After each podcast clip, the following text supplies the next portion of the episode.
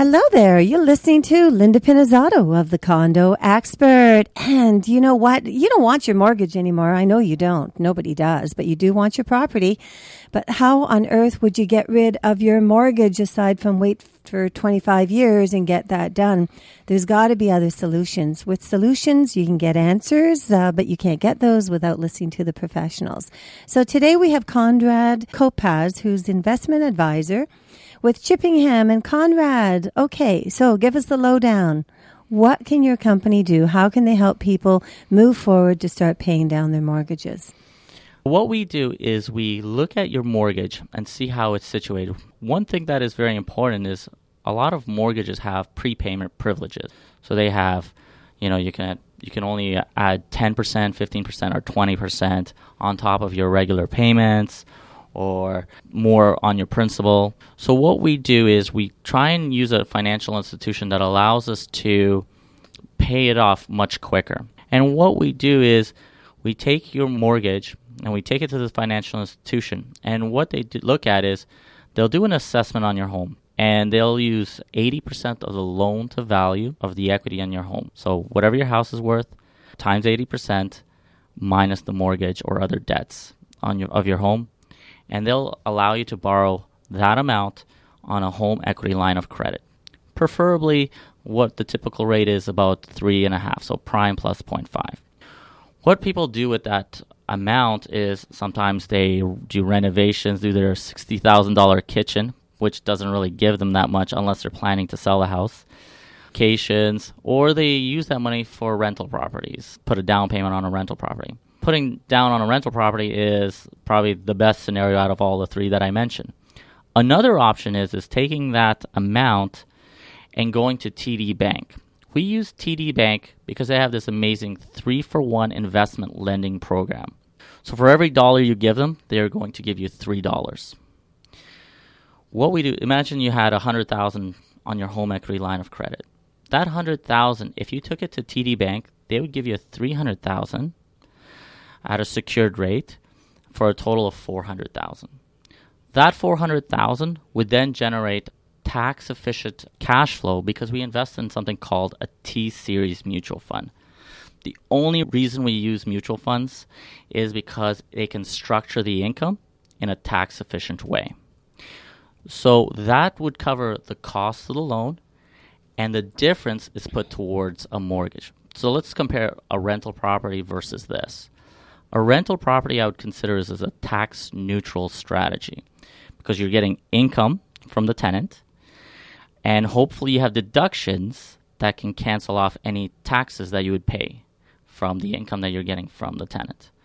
In this circumstance, you're actually getting a tax deduction on the investment loan, which uh, is tax deductible at your marginal tax rate but the income that you're receiving is actually tax deferred. So it's tax efficient in the year that you receive it.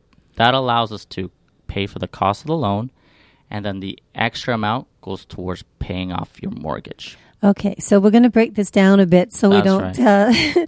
Uh, okay, so what I'm looking at is is basically what you're suggesting is is you're pulling equity out of your property in order to reinvest it in another mechanism, which would be this mutual fund that you're talking about. And that would be through TD, most likely because they have the three to one ratio.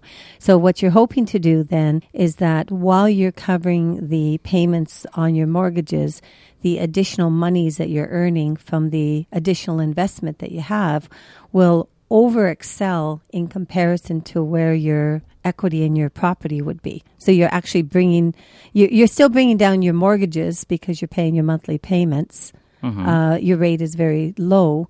However, in the other kind of investment structure that you have, most likely your portfolio is receiving a higher rate of interest. What would an average interest rate be? So the uh, distribution is set at 8%. Okay. So what it invests in is low to medium risk securities like TD, RBC, Enbridge, Walmart. You know, large companies that pay dividends that have the tendency of increasing their dividends over time and have growth potential of 4 to 5%. So the average dividend in Canada, I would say for a large set company is anywhere from 4 to 5%, usually the low fours right now. So you're looking about 4 to 5% growth year over year in order to make sure that you get that it replenishes the 8% that you are receiving.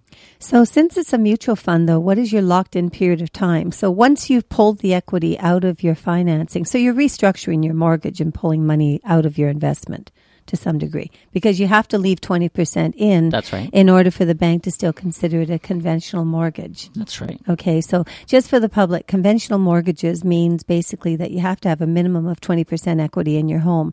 If you have less than that, then of course you're going to be a high ratio and you'd be Canada mortgage insured, which wouldn't follow under these kind of, it would be a lot tougher. You're better to stay conventional, then you don't have insurance fees and so on. We wouldn't be able to. You wouldn't be. No, I wouldn't think so because then CMHC would have their guidelines. So right. leaving 20% in your home, having an 80% ratio on your mortgage, pulling your equity out, putting it towards into the mutual funds that could derive you between 5 and 8% interest rates. How would you be able to then pull that money out? What time frame is there like a 1 year, a 2 year, 3 years on the mutual funds in order for you to pull equity back out to take advantage of maybe a prepayment privilege on your mortgage to start to bring that down or you don't really want to Okay. you want to just stay with mutual funds and get a higher rate and let the mortgage do its own thing Okay. So the rate is set at 8%. Okay. So it's set like that throughout time. It is set on the value of the assets on December 31st of every year.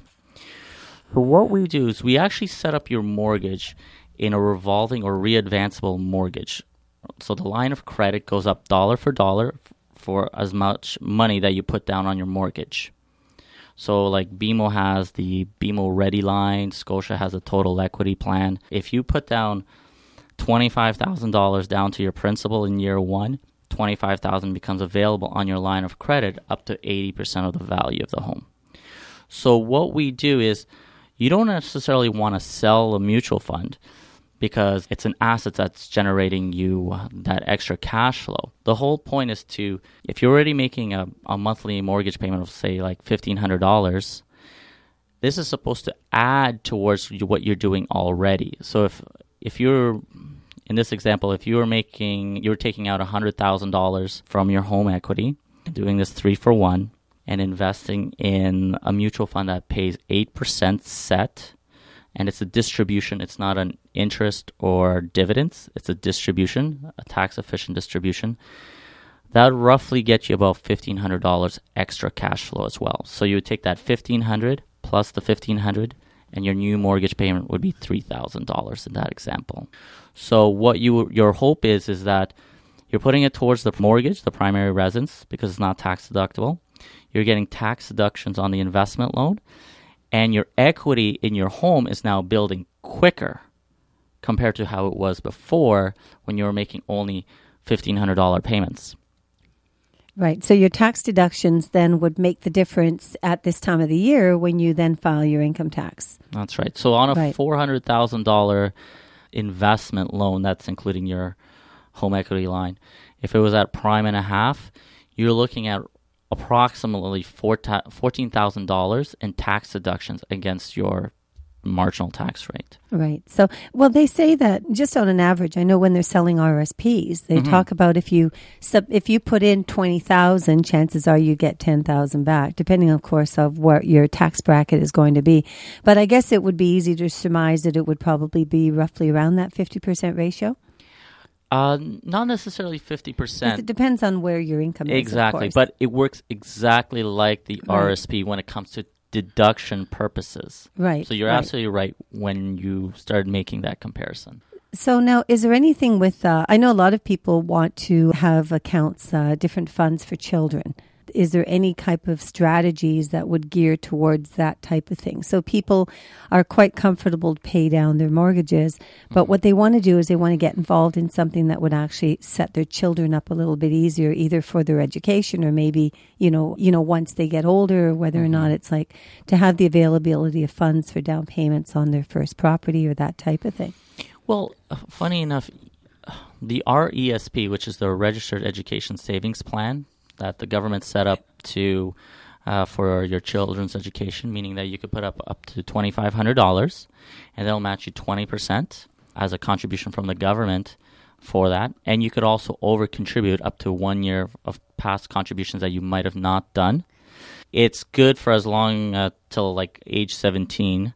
So, say if you didn't do any contributions till age ten, you could go to age ten and put another twenty five hundred for age nine, and then the next year you could contribute again twice to g- catch up on the years that you've missed. Oh, so you can actually do that, can you? You can do the same thing in the RSP as well. Yeah. You can, yeah. Unused yeah. RSP room. yeah, exactly. But the RESP is funny enough is when people use this strategy we were talking about, we tell them temporarily, depending on the child's age, temporarily stop your RESP contribution, put it towards the mortgage. And this is the reasoning why. When you're getting the tax refund from the investment, so you, as you're getting that tax deduction, now you're getting a refund for it Right. use that refund to put it into your RESPs and now get the government grant of 20% from the government. So you're using government money to get a government grant instead of having to put your money down. You know what amazes me? It really does is that, you know, Conrad, there's so many different unique ways that you can work with your investments and your monies and but it's not always out there. You know, Yeah. like it's not like you can open up the Toronto Star and read an article and all of a sudden learn this information and that's why people need to have good investment advisors so that they could find out the different opportunities and, and in particular grants. Mm-hmm. No idea that there was grants out there for that. You're listening to Linda Pinizzato here at the Condo Expert. I'm speaking with Conrad Kopacz. He's an investment advisor with Chippingham Financial Group. And if you have questions, you can actually email Conrad.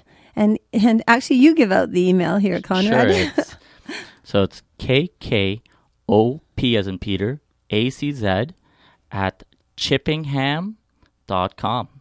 Excellent. So you're listening to Linda Pinizzato. We'll be right back.